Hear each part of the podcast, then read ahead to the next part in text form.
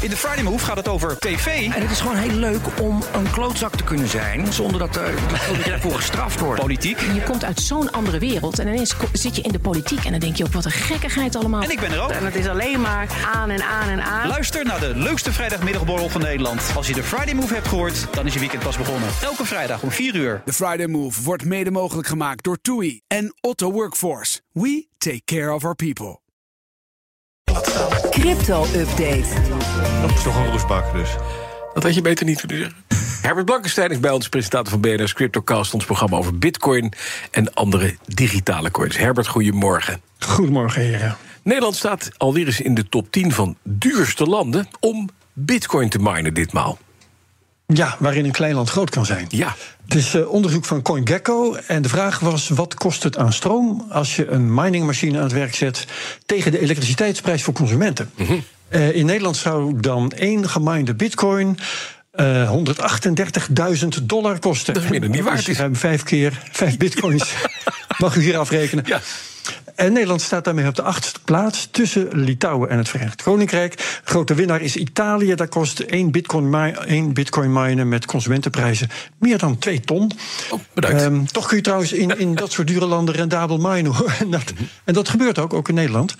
Dan moet je namelijk naast het minen de warmte van je miningcomputers verkopen, bijvoorbeeld. Of je maakt gebruik van negatieve elektriciteitsprijzen die we soms hebben. Dus als je slim bent, dan kan het toch. Precies. Maar de grote grap is natuurlijk... zorg, zoek land op waar de energieprijzen veel lager liggen. Wat zijn de goedkoopste Ja, landen? Waar kun je lekker minen?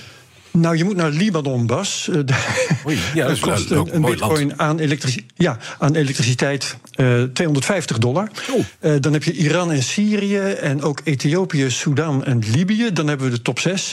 Allemaal prijzen ver onder de 3000 per, eh, dollar per gemijnde bitcoin. Ja, en Heel grappig vind ik dat... Ja. Wat zei je? Bijna allemaal ook instabiele landen, behalve Libanon. Maar dat terzijde. ja, dat zijn landen waar je niet wil zitten. Daar wil je niet minen. Eh, wel in de VS. Dat is het grootste miningland ter wereld op dit moment. Maar het staat niet in de top 10. Dat is leuk. Ehm, en hoe komt dat? Omdat eh, in de VS de doorslag geeft dat miners hele goede deals kunnen sluiten met bijvoorbeeld elektriciteitsbedrijven. Die zijn dan voor beide partijen interessant. En dan eh, gebruiken de miners vooral de overschotten en ze zetten de boel uit als er heel veel andere vraag is, bijvoorbeeld van airco's.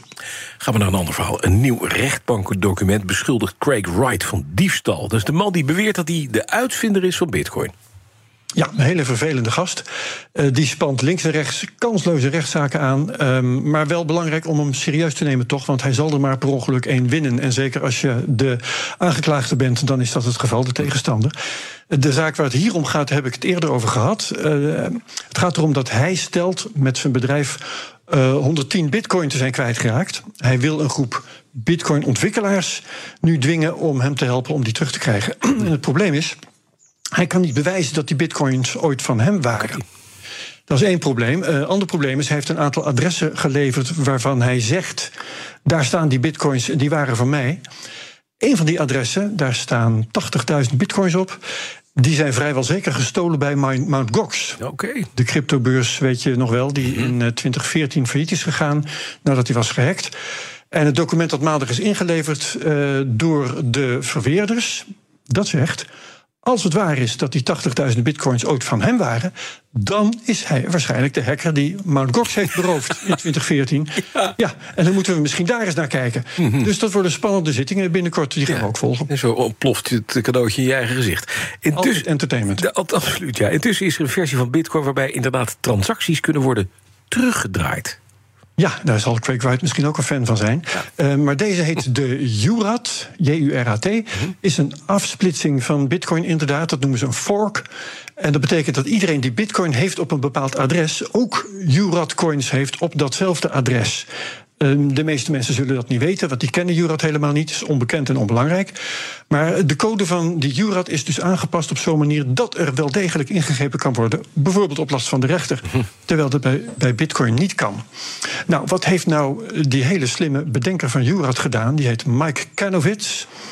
Hij heeft zelf een proces aangespannen om Russische en Noord-Koreaanse hackers de toegang tot hun wallets af te nemen. Nou, dat kan dus niet op Bitcoin, het kan wel op URAT. De rechter is nu daarin meegegaan. En nu kunnen die gemene hackers niet meer bij hun wallets Ja, wel bij hun bitcoin wallets, want daar kun je dat helemaal niet. Nee. Maar niet meer bij hun Jurat coins. Nou, weten zij veel, dat kan ze helemaal niet schelen. Maar Canofits kan dat wel schelen, want die kan nu zeggen... wie kan hier tegen zijn? Ja. Ja, rechtlijnige bitcoins waarschijnlijk. eh, fans waarschijnlijk van bitcoin. Want die houden niet van ingrijpen door de overheid, hè? Nee, dat is zo. Ja. Fans van privacy houden daar ook niet Nee. van. En niemand houdt trouwens van banken die mogen bepalen wat klanten met hun geld eh, gaan doen. Niemand zal denken, weet je wat, ik ga fijn Jurat gebruiken. Dan kan de overheid mij mijn wallet afpakken.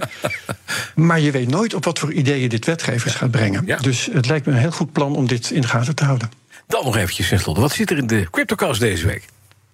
We hebben Open Food Chain, dat is een eh, club die informatie over voedingsproducten in een blockchain wil opnemen. Of dat voedsel verantwoord is geproduceerd, bijvoorbeeld. We hebben initiatiefnemer Marieke de Ruiter de Wild. Die vertelt over de vorderingen van de afgelopen twee jaar in sappen, in olijven, in burgers, garnalen ook. En nog veel meer. En als je zegt. Ik zie daar niks van terug in de supermarkt. Dan klopt dat, want ze legt uit dat ze de consument er niet mee wil gaan lastigvallen. Het is allemaal B2B. En we eh, moeten dus gewoon vertrouwen op merken dat Ja. die dat allemaal goed doen. als ze die blockchain maar gebruiken. Nou, interessant gesprek met blockchain-expert Jacob Boersma als mijn co-host. Dankjewel, Herbert Blankenstein. Alle afleveringen van de CryptoCast zijn te horen via de BNR-app, bnr.nl of de podcast van je voorkeur. De crypto-update wordt mede mogelijk gemaakt door Bits, de bitcoin-spaardienst van Bitonic. Herbert Blankenstein. Ik wilde gaan vragen, fabriceren ze eigenlijk wel chips? Ben van der Burg. Dus we moeten het onderscheid maken tussen productiekostenvermindering en ervaring voor de kijker. Luister naar De Technoloog. Wekelijks in een lang gesprek met een leidende expert in zijn of haar vakgebied. Luister elke dinsdag naar De Technoloog. De Technoloog wordt mede mogelijk gemaakt door One Xilium. One Xilium. Building Delight.